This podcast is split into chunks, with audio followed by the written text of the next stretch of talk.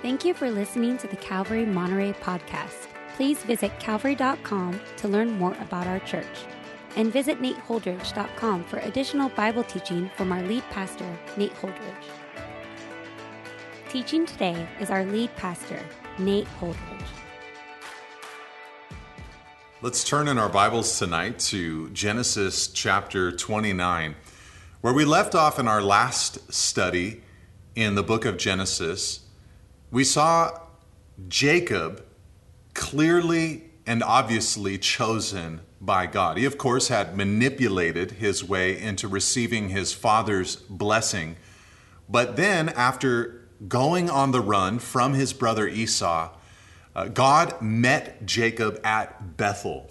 Uh, the ladder of God was lowered in his vision or dream from heaven down to Jacob and angels from God ascending and descending upon the ladder. And with that ladder came the blessing of God upon Jacob's life. It was confirmed there by God, not through theft of the blessing, that Jacob was the chosen seed. It would go Abraham, Isaac, and not Esau, but Jacob.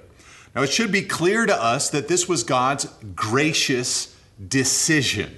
Uh, this was not done because Jacob was such a godly man, although Esau, for his own right, in his own right, was definitely not a godly man or the kind of man that you would want in the line of the promise. But Jacob was no angel either, stealing promises, manipulating to get his way. It was the gracious, sovereign uh, favor of God which uh, brought Jacob into the promised line.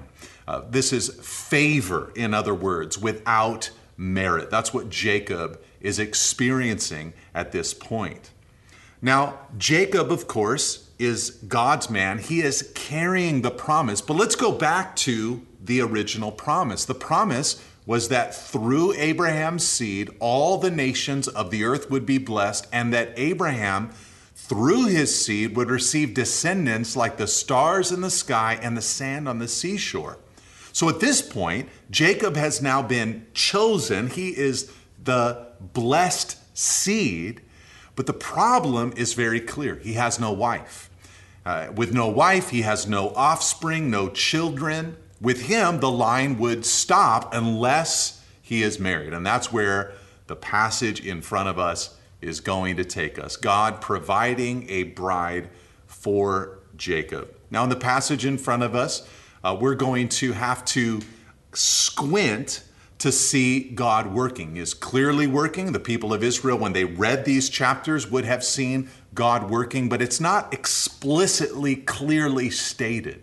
You just have to sort of watch the scene unfold to discover the hand of God operating and working in the midst of human chaos, human tragedy, and even human sin. So let's start reading together in verse 1 of chapter 29. Then Jacob went on his journey and came to the land of his people, of the people of the east. As he looked, he saw a well in the field. And behold, three flocks of sheep lying beside it, for out of that well the flocks were watered. The stone on the well's mouth was large, and when all the flocks were gathered there, the shepherds would roll the stone from the mouth of the well and water the sheep, and put the stone back in its place over the mouth of the well. Now, there are a couple of things to notice from this opening paragraph. When it says there in verse 1 that Jacob went on his journey, I'd remind you of the original journey that he's on. He's running from Esau, so he reconvenes that journey. Not only is he running from Esau, but remember the guise that Rebekah had given to Isaac. What was the story she told him? Well, I don't like these local women that our son Esau has married. Let's send Jacob away so that he might find a bride. That's the journey that Jacob is, go- is on to go find a bride. A second thing that I would point out to you is that it says there in verse 1 that he came to the land of the people of the east. That might not mean a lot to us, but for the ancient Israelites that would have originally read the book of Genesis, the people of the East were people of mystery. They were a forbidden people. They were a dangerous people. This was, uh, uh, in other words, the plan of God in jeopardy as Jacob went to a place outside of God's covenanted land. But a third thing I want you to see is that God is leading all the while. And one of the first hints that we see of this, and we'll see a greater portrayal of this in the paragraph to come, but the first hint that we see of this is found in this first paragraph.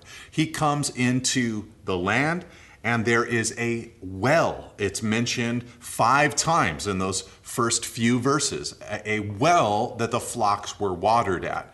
And of course, Jacob's father Isaac, especially, was a man who dug wells, found wells, redug wells, and so and, and met with God quite often at these wells. And so it seems like God is, as you squint, working to bring Jacob uh, to this place. But if you were an ancient Israelite, you would be rooting for Jacob to find his wife and get out of there to go back to the land of Canaan.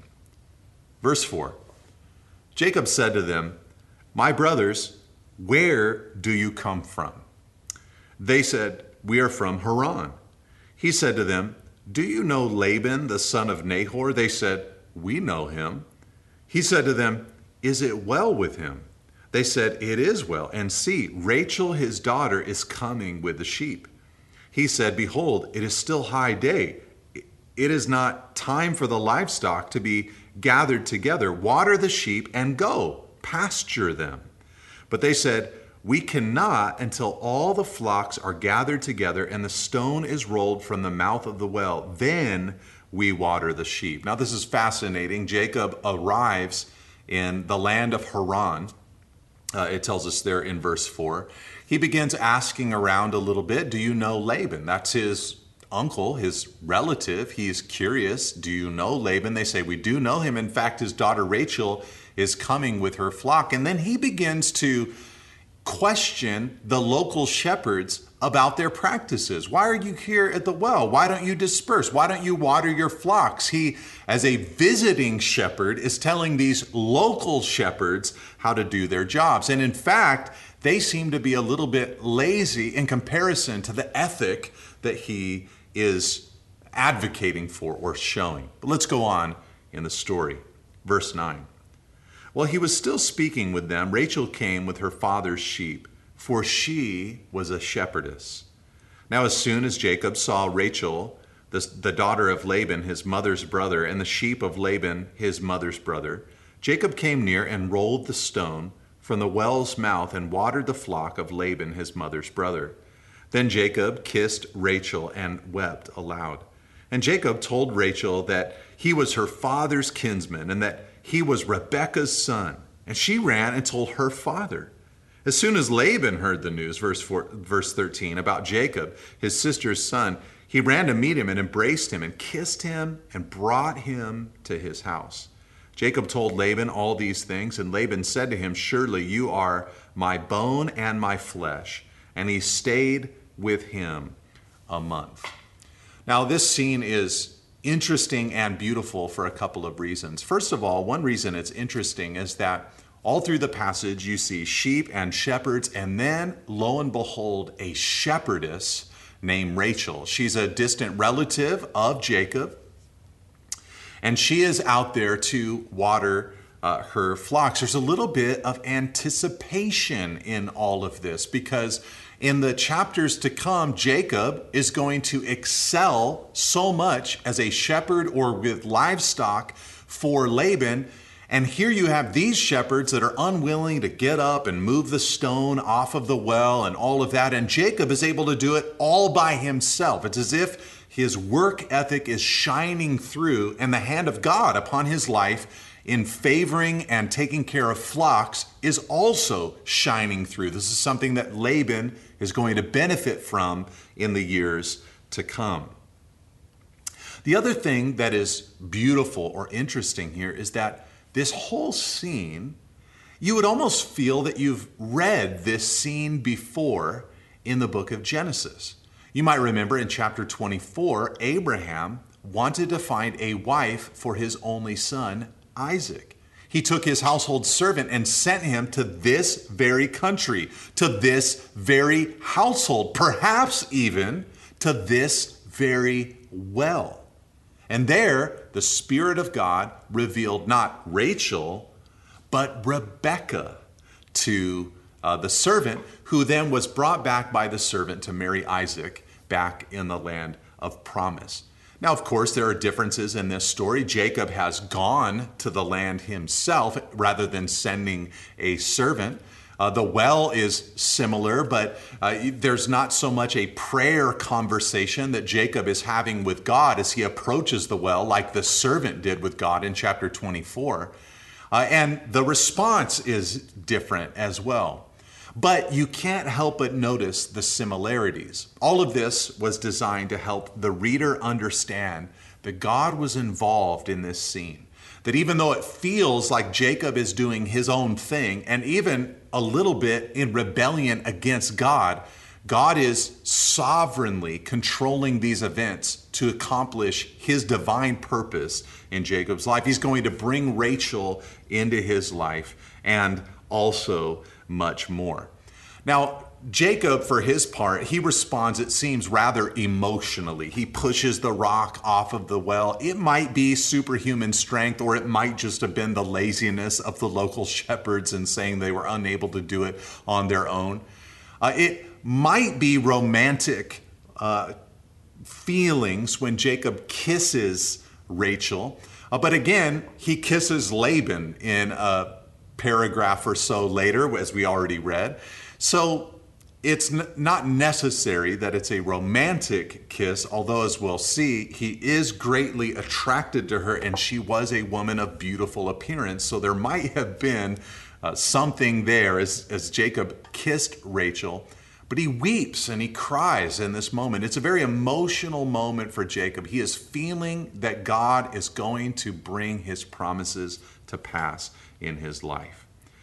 But this leadership of God, before we move on, I just wanted to say it like this. When God chooses you, when God calls you, when God brings you into his promise and plan, which if you're in Christ, that's exactly what he's done. He's brought you into his family, he's brought you into his plan. In one sense, he wants to use your life to be an extension of the very promise that he gave to Abraham many years earlier that through Jesus, who is now in you, all the nations of the earth would be blessed. That means that he wants to bless the nations through our lives, through you, through me.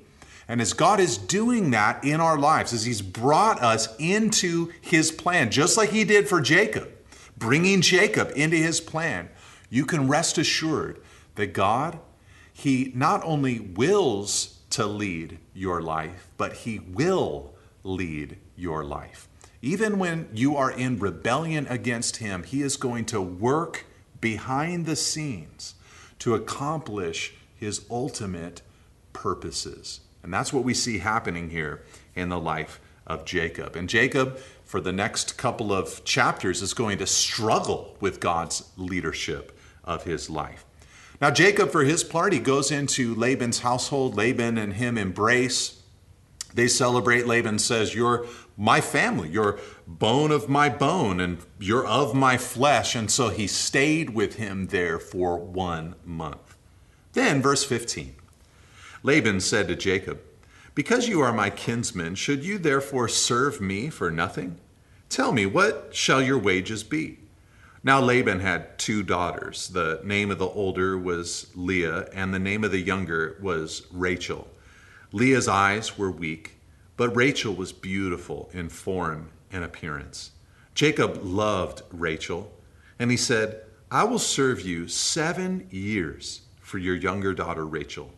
Laban said, It is better that I give her to you than that I should give her to any other man. Stay with me. So Jacob, verse 20, served seven years for Rachel, and they seemed to him but a few days because of the love he had for her.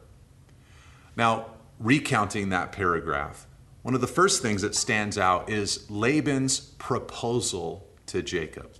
After a month of being there with the family, uh, the intimation is that Jacob had actually been working for Laban during that month. You know, he's doing chores around the ranch, he's taking care of different responsibilities. And so Laban approaches Jacob and says, Should you therefore serve me for nothing? You know, you're already working. It seems that I should hire you as one of my servants. What shall your wages be? Now, when Jacob hears that, he considers uh, Laban's daughters. Or to put it more correctly, he considers one of Laban's daughters, his younger daughter, Rachel. Rachel, it says, was beautiful in form and appearance, and Jacob loved her. You know, he'd been there a month, he'd fallen in love with this young girl, and he thought to himself, I could work for seven years, and that would be uh, an appropriate amount of time for me to gain this woman's hand in marriage. Now, there is an interesting note there in verse 17 where it says that Leah's eyes were weak, but in contrast, Rachel was beautiful in form and appearance. It, it's difficult to uh, ascertain exactly what Moses meant when he wrote that, that Leah's eyes were weak. Some think that it means that her eyes were beautiful, uh, but that Rachel just excelled and exceeded Leah in beauty all around. Uh, others think that there was something wrong with Leah's vision or something like that. It's hard to say, but what's clear is that when the two were contrasted, Jacob was drawn to Rachel, and she was the one that he chose. Keep that in your mind as the passage progresses. And now Laban hears this proposal seven years.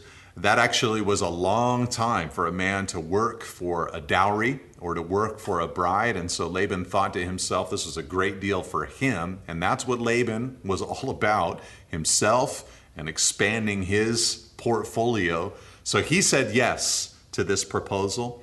And as the years uh, ticked by, it says there in verse 20 that they were like a few days to Jacob because of the love he had for Rachel. That kind of a poetic way of describing the attitude that Jacob had during those seven years. Now, again, this is somewhat shocking. He's gone on a journey to find a wife. The audience is rooting for him to return, but now it's going to take at least seven years. But there's a conflict there seven years, and he'll get a wife at least. And it will be Rachel. So, so again, there's conflict as you're watching this scene unfold. Verse 21 Then Jacob said to Laban, Give me my wife that I may go into her, for my time is completed. So Laban gathered together all the people of the place and made a feast. But in the evening, he took his daughter Leah and brought her to Jacob, and he went in to her. Laban, verse 24, gave his female servant Zilpah to his daughter Leah to be her servant. And in the morning, behold, it was Leah and Jacob said to Laban, What is this you have done to me? Did, did I not serve with you for Rachel? Why then have you deceived me? Laban said, It is not so done in our country to give the younger before the firstborn. Complete the week of this one, and we will give you the other in return for serving me another seven years. Jacob did so and completed her week. Then Laban gave him his daughter Rachel to be his wife. Laban gave his female servant Bilhah to his daughter Rachel to be her servant. So Jacob went into Rachel also, and he loved Rachel more than Leah, and he served Laban for another seven years.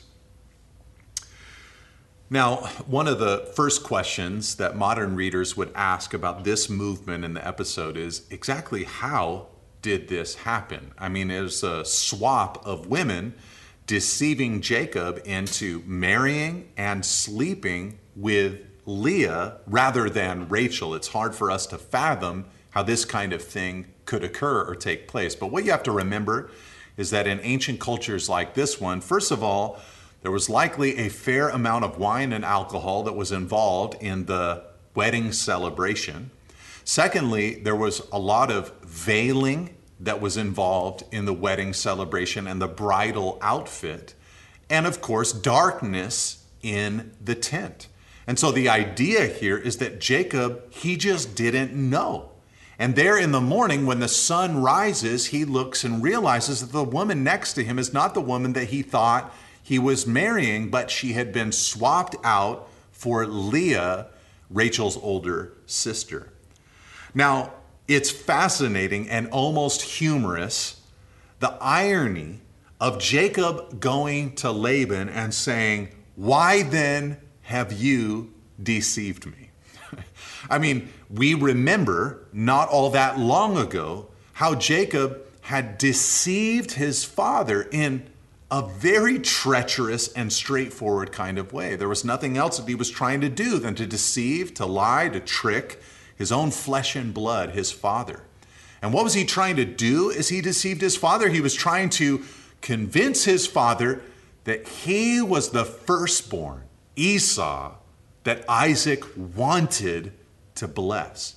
And when Laban responds to Jacob, he says, It's not our custom to give away the firstborn after the youngers. The firstborn need to be married off first. The deceiver here has now been deceived over a firstborn situation or issue at that. And so Laban tells Jacob, listen, you need to serve me for seven more years, making it 14 total, in order to be able to marry Rachel also. Now, of course, in that culture and time, uh, they were polygamists, many of them, and did not think twice about it as the revelation of Scripture unfolds. I've talked about this already in our study of the book of Genesis, but as Scripture unfolds, we'll begin to understand more and more the problems of polygamy. We'll see it right here in this chapter as well. And then also God forbidding this kind of behavior, and then ultimately seeing that what happened in the Garden of Eden with Adam and Eve is the ideal for which God or of which God approves. Uh, but here, what's happening? You know, some people like to hold out Genesis chapter 29 as an example of a dysfunctional family and kind of preach sermons from that standpoint.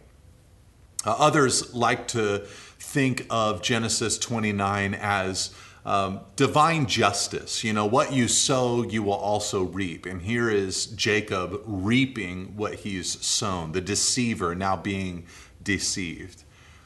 Uh, but I prefer to think of it in a different way. I think that what God is doing now is He is providing the environment in which His chosen, beloved, called man, child, this man Jacob, is going to be sanctified.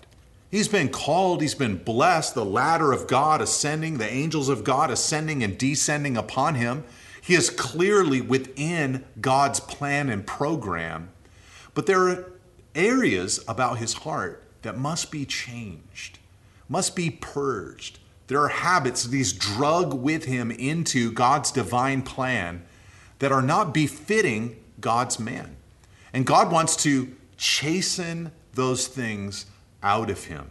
And I think in part, Laban is a figure that God is going to use to help bring sanctification into Jacob's life.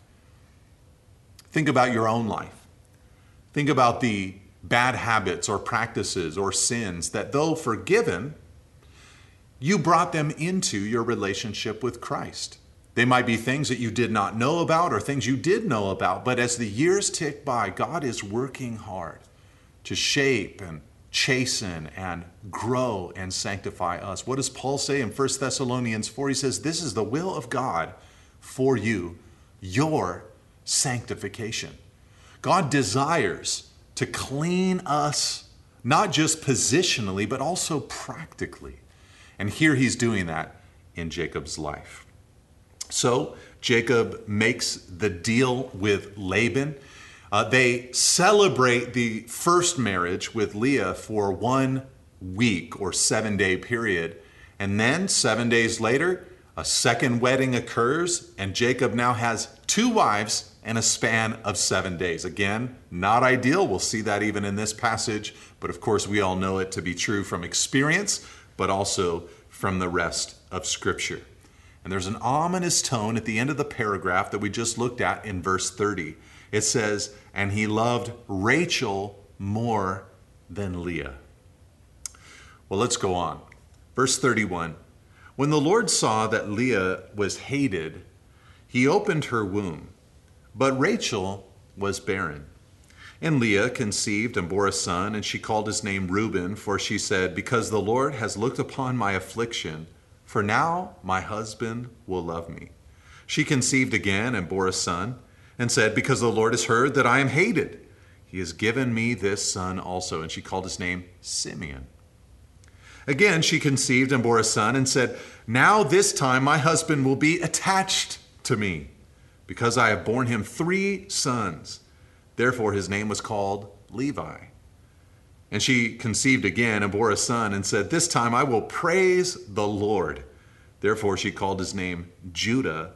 Then she ceased bearing. Now, this whole passage, first of all, it's wild in the sense it's like an explosion of sons in rapid succession. Reuben, then Simeon, then Levi, then Judah are born to Leah. But not only that, it's also a sad movement. It begins with God looking at Leah and seeing that she was an unloved woman. And God making the decision to open her womb, it says. He opened her womb, it says in verse 31. Uh, the implication is that God was involved in closing the womb of Rachel because it says, but Rachel was barren. One of the things I want you to see from God's decision to unload four sons onto Jacob through Leah's womb is that God loves the downcast and the unloved and the forsaken. You see, God was unveiling his plan for the people of Israel. The question that they would have been asking as they watched this story unfold we know it's Abraham and Sarah, we know it's Isaac and Rebekah, we know it's Jacob, and who is it going to be that carries along the promise of God?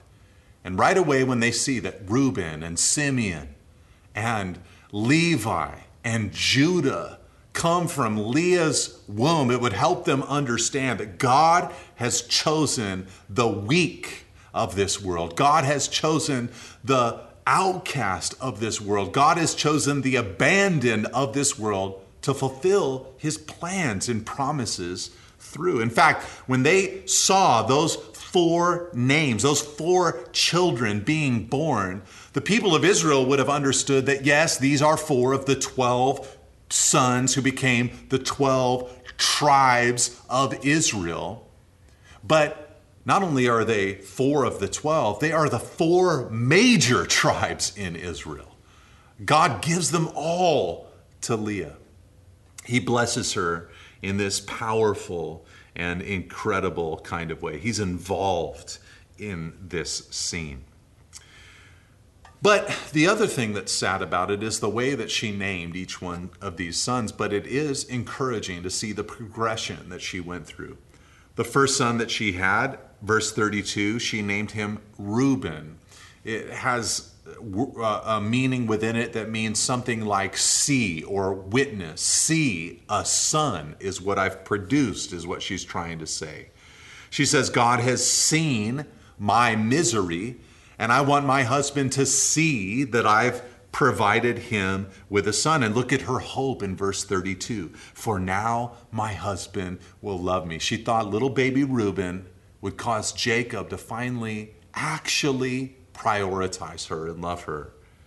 When that didn't happen, she conceived again and she gave birth to a son that she named Simeon. Now, Simeon means heard. So not only had she been seen, but now she feels that she has been heard. And she says that her hope this time is that uh, her husband would actually hear her in a sense. Then in verse 34, she has Levi. The name Levi means something similar to attached, and her hope was that her husband would be attached to her at this point. Maybe it wouldn't be love, but maybe at least he would just connect himself to her. And then finally, after none of those three sons produced the attitude in Jacob that she wanted to see, she gives birth to Judah. Judah, which became the great tribe from which the kings of Israel came, the great tribe from which Jesus himself was delivered to planet Earth. Judah is born, and when he is born, no longer does Leah say anything about Jacob. This time she says, I will praise the Lord. She had no longer any hope in Jacob. Her hope was exclusively, solely, completely, only at this time in God. Everything else had been stripped away, and she finally realized God is enough. You know, I find that often God will take his children through this particular process that Leah went through. Sometimes we set our minds and hearts on certain positions or possessions or experiences or relationships or status or look or physique. We set our minds upon these things, telling ourselves, if I could only attain to that, then I'll be happy, then I'll be satisfied. But what happens time and time again is that that at- attainment, that degree, that career advancement, it comes into our lives, and what we discover is that we have made it into our hope, and it crumbles right before us. It cannot bring us the satisfaction that we thought that it might bring. And God will often allow us to go through that process until we come to the place, like Leah said when she gave birth to Judah, now I will praise the Lord. She finally figured it out. My husband, he'll never be what I want him to be. My husband will never satisfy me like I'd hoped he would satisfy me. But now I will praise and celebrate the Lord. God will never let me down. God will always be faithful. God will always be enough. Now, as I said, these were the four major tribes in Israel, and Levi and Judah, especially because of the priesthood from Levi and the kings from Judah, were of great uh, significance. And the people of Israel knew that as they read through this chapter. Now, in verse 1 of chapter 30, it says, When Rachel saw that she bore Jacob no children, she envied her sister. She said to Jacob, Give me children, or I shall die. Jacob's anger was kindled against Rachel, and he said, Am I in the place of God who has withheld from you the fruit of the womb? Now, this is Jacob's way of saying uh, what everybody reading the book at this point understands because Moses has written of it. God is involved. God has made, uh, Sarah, uh, made Rachel barren and given children to Leah. Then he said in verse 3 Here is my servant. Then she said, here is my servant Bilhah. Go into her that she may give birth on my behalf, that even I may have children through her. So she gave him her servant Bilhah as a wife, and Jacob went in to her. And Bilhah conceived and bore Jacob a son. Then Rachel said, verse 6, God has judged me, and has also heard my voice and given me a son. Therefore she called his name Dan.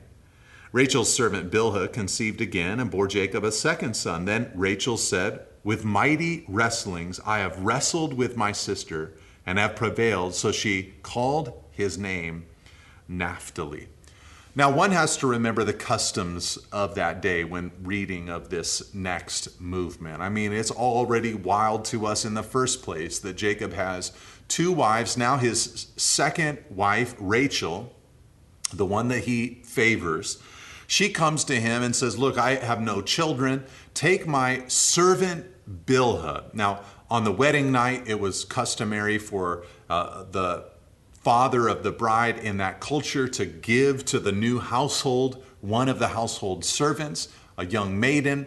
And so Bilhah was the one that was attached to Rachel. And Rachel now takes Bilhah and says to Jacob, Take her as a wife, go into her, have a child with her, and her child will be considered my child. Now, again, it was the customs of the day. It was not something that was good or right, but God, as we're going to see, is going to use it for his overall purposes and glory. Now, the reader at this point might be saying, Whoa, this is dangerous ground that Jacob is heading into. Why would we say that? Well, remember earlier in the book of Genesis, Sarah came to Abraham and made a similar suggestion Go into my servant Hagar and have a child with her, uh, that, uh, you know, her child will be considered my son. And so we might be cautious as we see this episode unfolding uh, before us. But again, the promise of God is uh, present. God is going to bless Jacob's life. He is going to use Jacob. Now, the interesting thing here at this point is that up to this point in Genesis, it's been one son for every patriarch. Abraham had Isaac, Isaac had Jacob. They had other offspring, other sons, but there was only one son that received the Abrahamic covenant. But what we're going to see unfold in this passage is that now that paradigm shifts.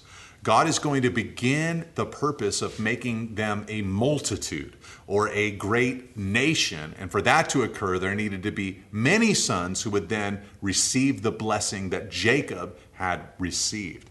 So even these two sons, Dan and Naphtali, that came from Bilhah, they're brought into the covenant promise uh, of God.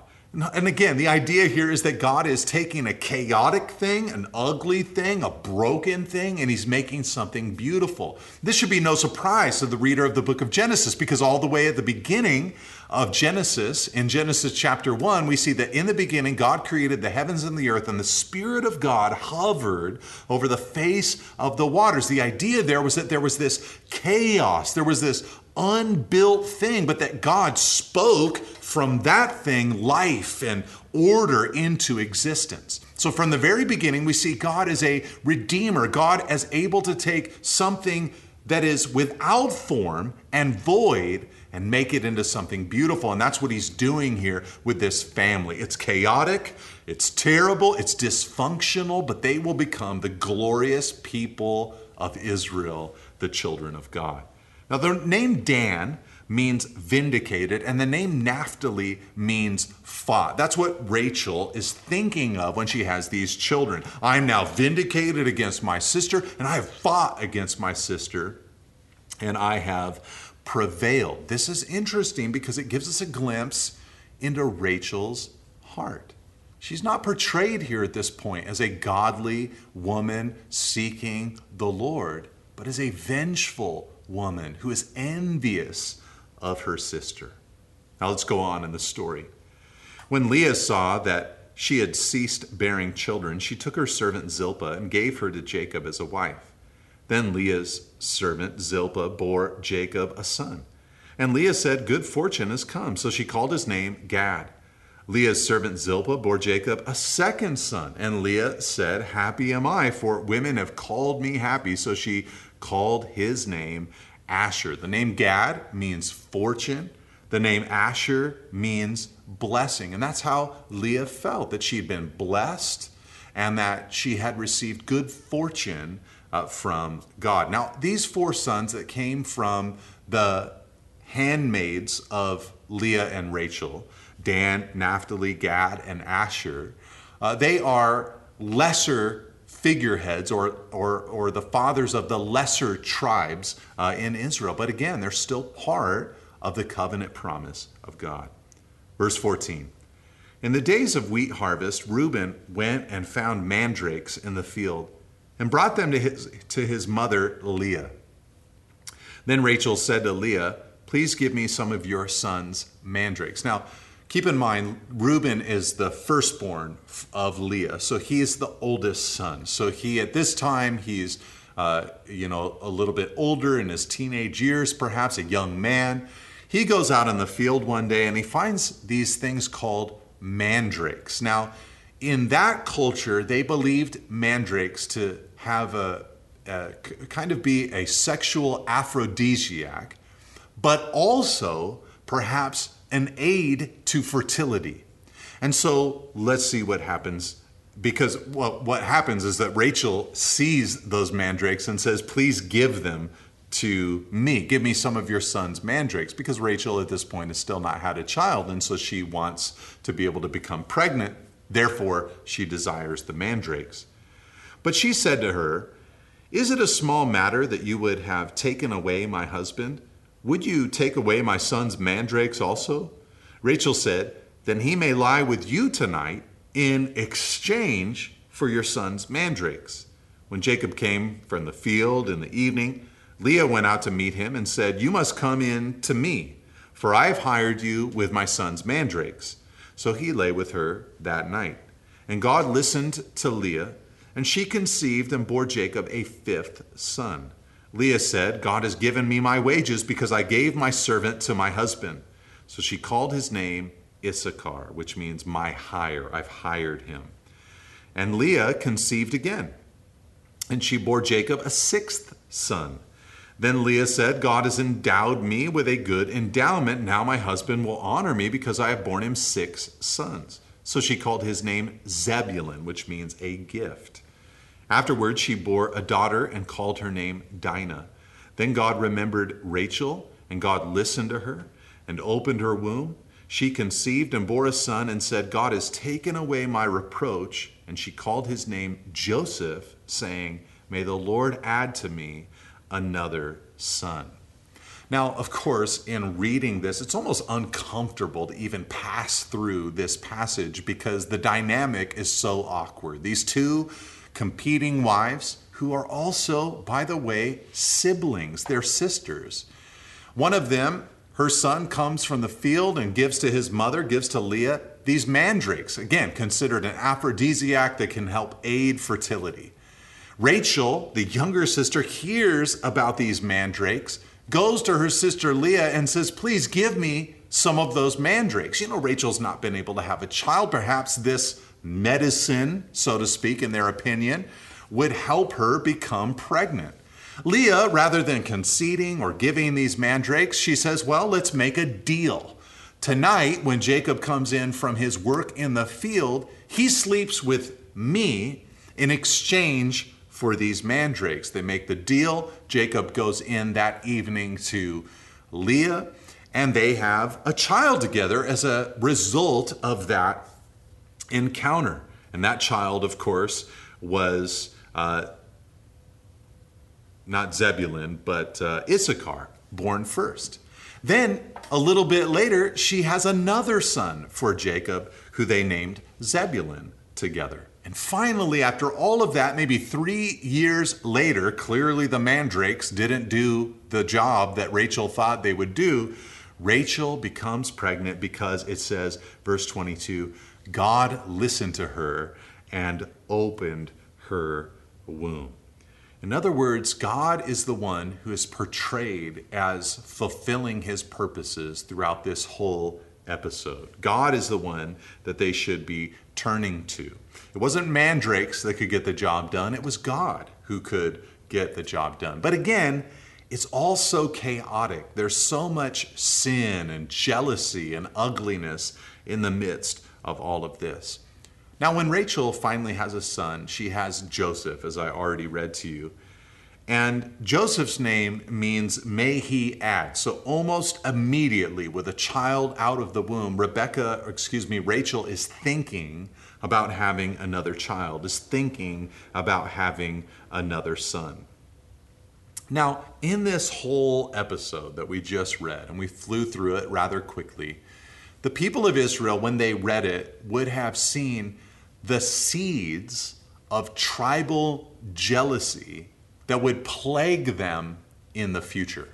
And one of the lessons that they should have gotten from this moment, the conflict between Leah and Rachel, the roots and history of their family, one of the things that they should have learned is that envy and jealousy and backstabbing and competition, they just don't work. They don't pay off for the people of God. What they, what they should have done is look back, realized that God had blessed Jacob back there in chapter 28 at Bethel, and that they were the descendants of Jacob. Therefore, they also would be blessed if they just walked with God and obeyed Him. They'd be blessed in their own way.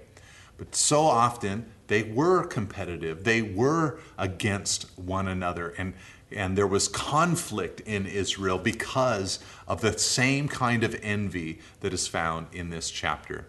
You see, for God's people, we cannot compare each other by each other.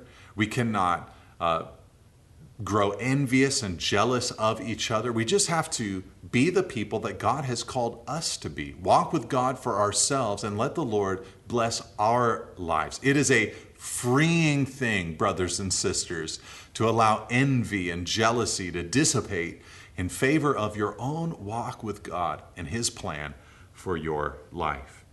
Now, verse 25, it says, As soon as Rachel had born Joseph, Jacob said to Laban, Send me away that I may go to my own home and country. Give me my wives and my children for whom I have served you, that I may go, for you know the service that I have given you. But Laban said to him, If I have found favor in your sight, I have learned by divination that the Lord has blessed me because of you.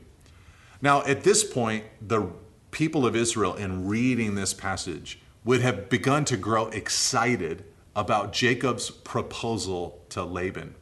Remember, Jacob just came on this journey to find a wife. It's been now well over 14 years uh, that he's been there in this area, or at least 14 years. He's had two wives now and many children or sons through these four different women. His family has grown. And uh, now he's asking to go back to the land of Canaan, back to the land of promise. That's where, in the people of Israel's estimation, he's supposed to be.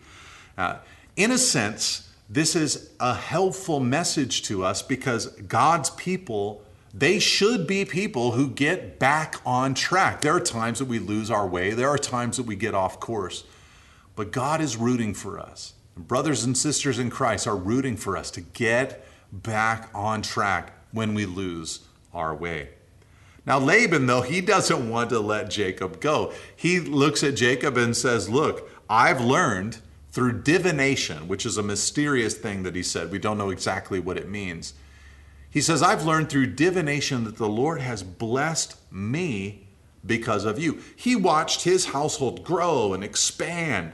He saw that he was doing well financially and he'd learned, figured out somehow, some way, whether through observation or through some occultic practice, he had learned that God was the one who had blessed him because of Jacob's presence in his life. Would to God that our employers and even employees would feel that God has blessed their lives because of the presence of a believer in their lives. So here's what Laban says next, verse 28 Name your wages, and I will give it to you. Jacob said to him, You yourself know how I have served you and how your livestock has fared with me, for you had little before I came, and it has increased abundantly, and the Lord has blessed you wherever I turn. But now, when shall I provide for my own household also? Laban said, What shall I give you? Jacob said, You shall not give me anything. If you will do this for me, I will again pasture your flock and keep it.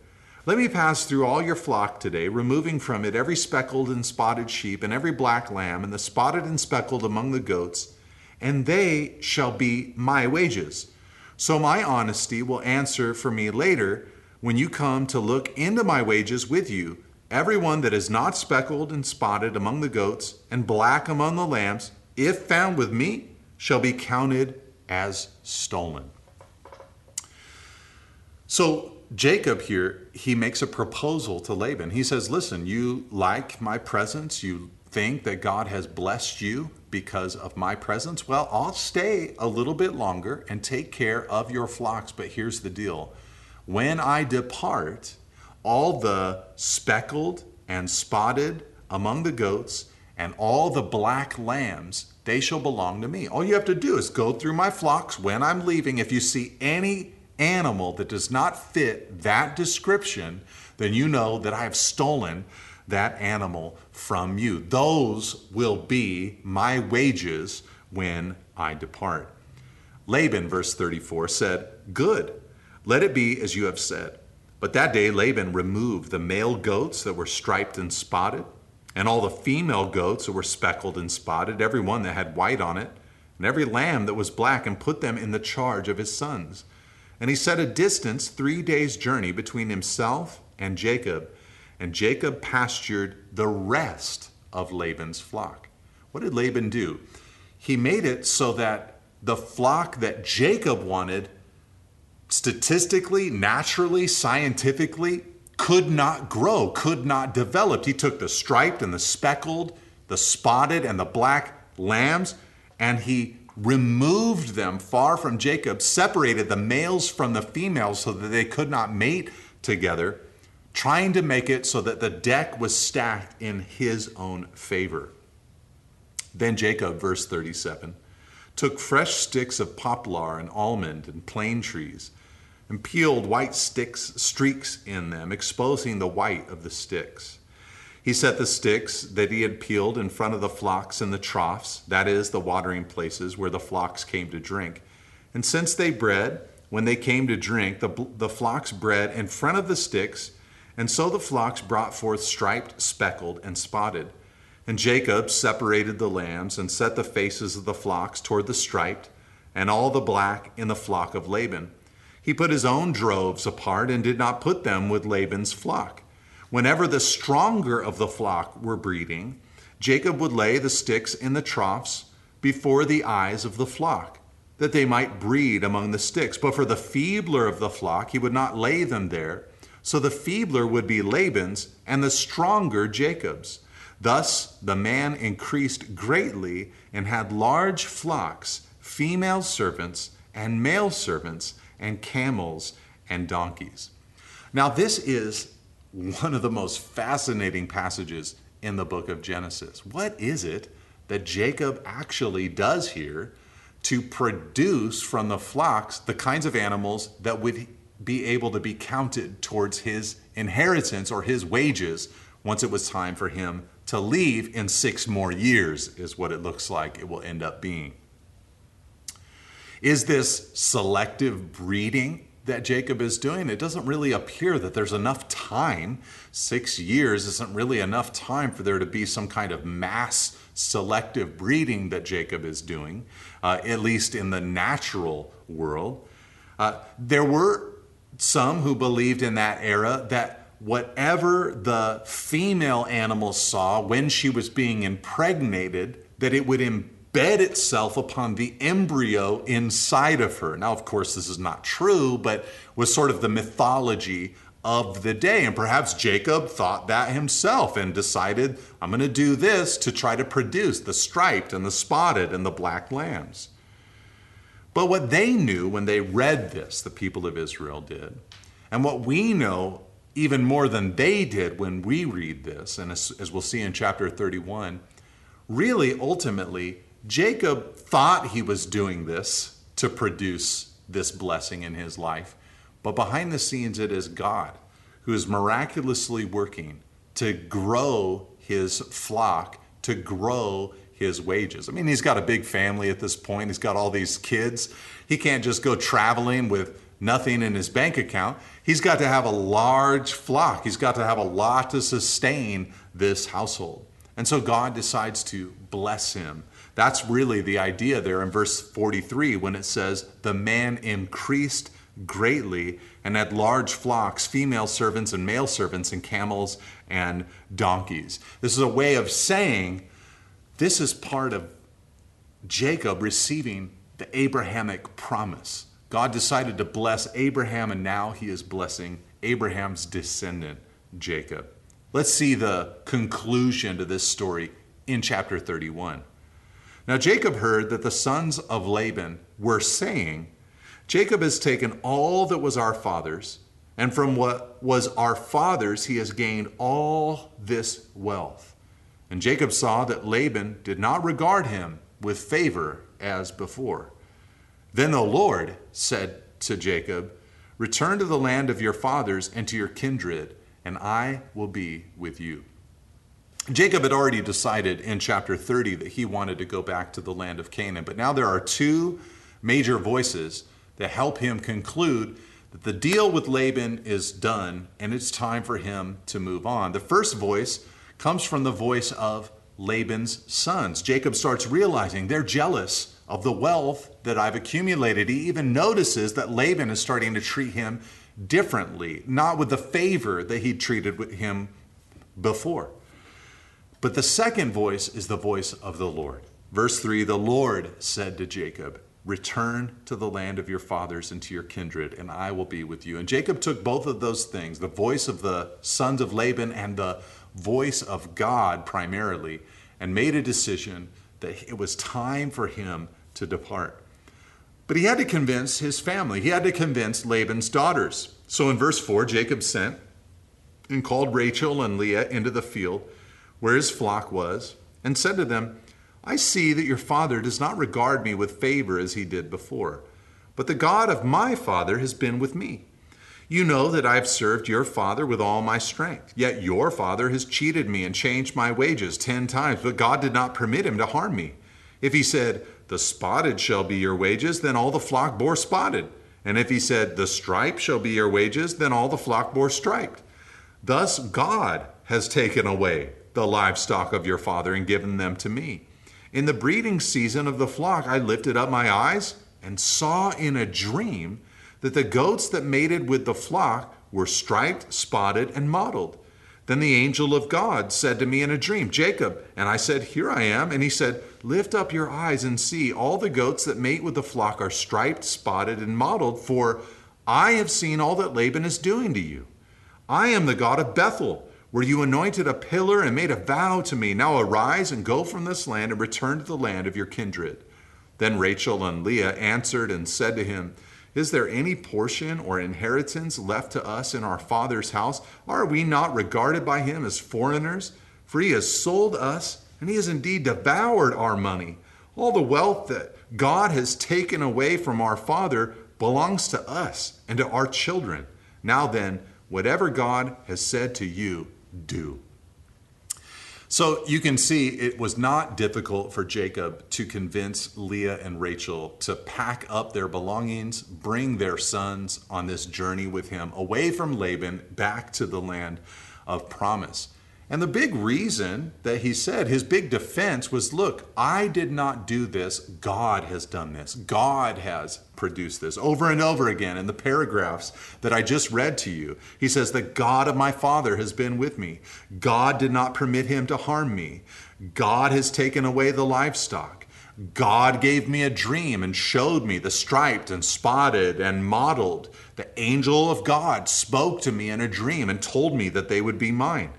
God said, I've seen everything Laban is doing to you, and God told me that he was the God of Bethel. You see, years ago, 20 years earlier, God blessed me. God showed me at Bethel that I would be the recipient of the promise. And now, 20 years later, God is speaking to me again. It is time for us to depart, to return to the land of my family back in the land of Canaan. And the two women, Leah and Rachel, they just say, Well, our dad, he took all of our money and he just spent it. He, he was reckless with his life. We have our dowries no longer. Uh, we think that everything that you now own, it actually belongs to us as well. And so, whatever God said to you, you do that.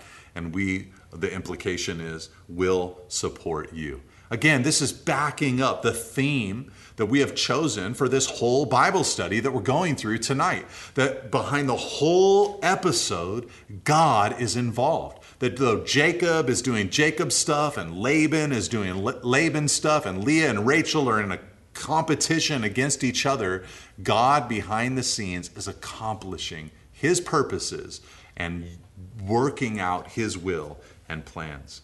So Jacob arose and set his sons and his wives on camels. He drove away all his livestock, all his property that he had gained, the livestock in his possession that he had acquired and paid in Padan Aram, to go to the land of Canaan to his father Isaac. Laban had gone to shear his sheep, and Rachel stole her father's household gods. And Jacob tricked Laban the Aramean by not telling him that he intended to flee.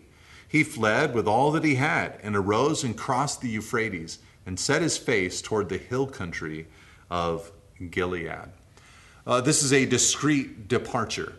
Uh, Jacob decides to steal away, is the way the language is, is uh, laid out there in verse 20. He tricked Laban, but literally he stole away. But he wasn't the only one who stole something. Rachel, his wife, also stole something unbeknownst to Jacob. She stole her father's household gods. Now, side note if a god can be stolen, it probably isn't a real god. But she had stolen these household gods. Now, there is some debate as to what these household gods would have meant. Some even think that the household gods meant that you could claim the property of the household even years later. In a moment, we're going to see Laban pursuing Jacob, chasing him down, in part so that he can regain his household gods. Maybe his fear is that Jacob might return someday with those household gods and lay claim to all of Laban's property.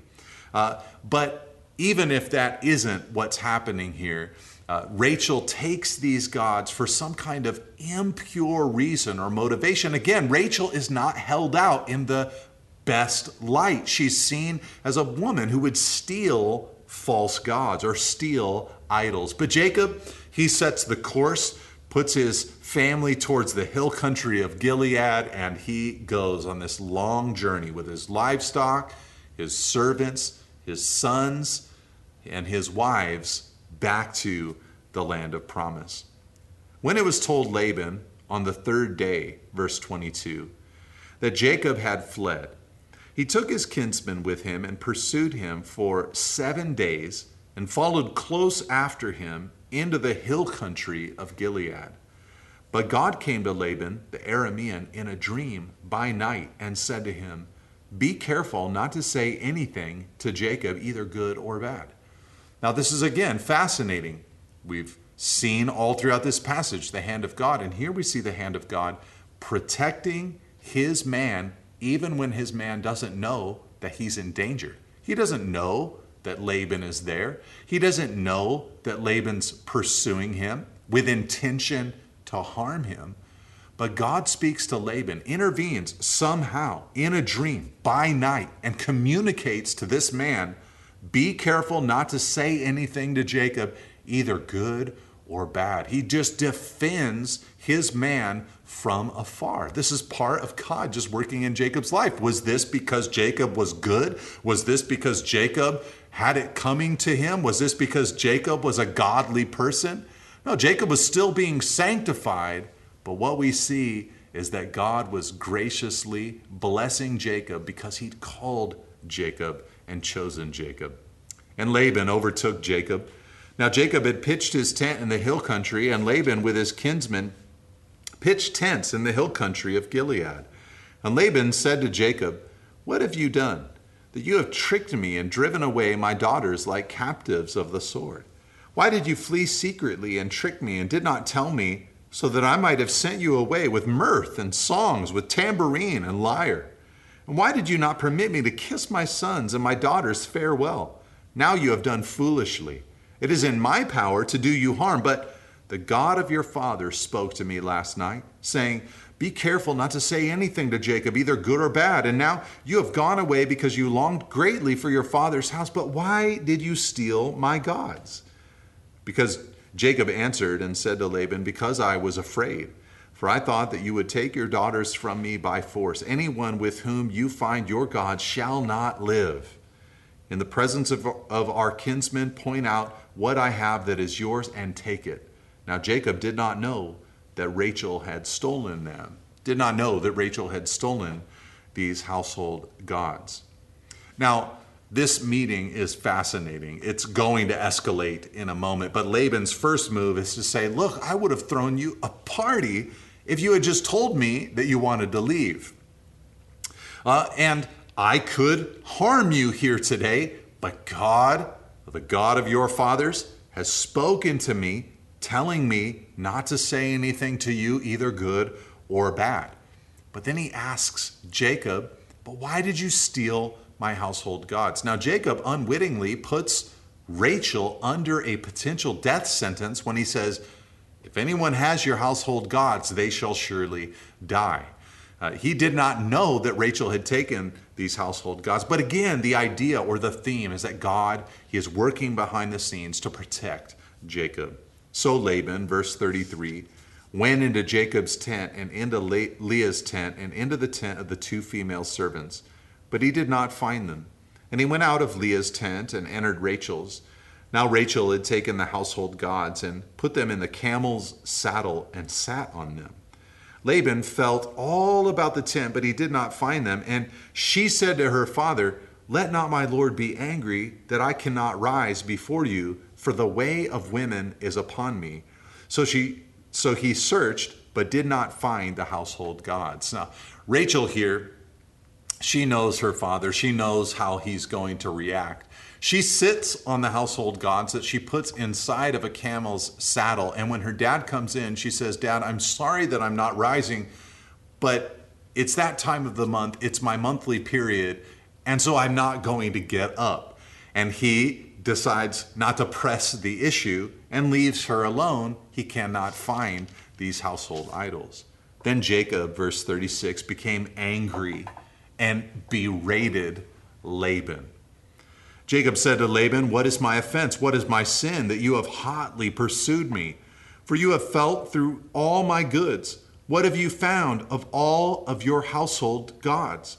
Set it here before my kinsmen and your kinsmen, that they may decide between us two.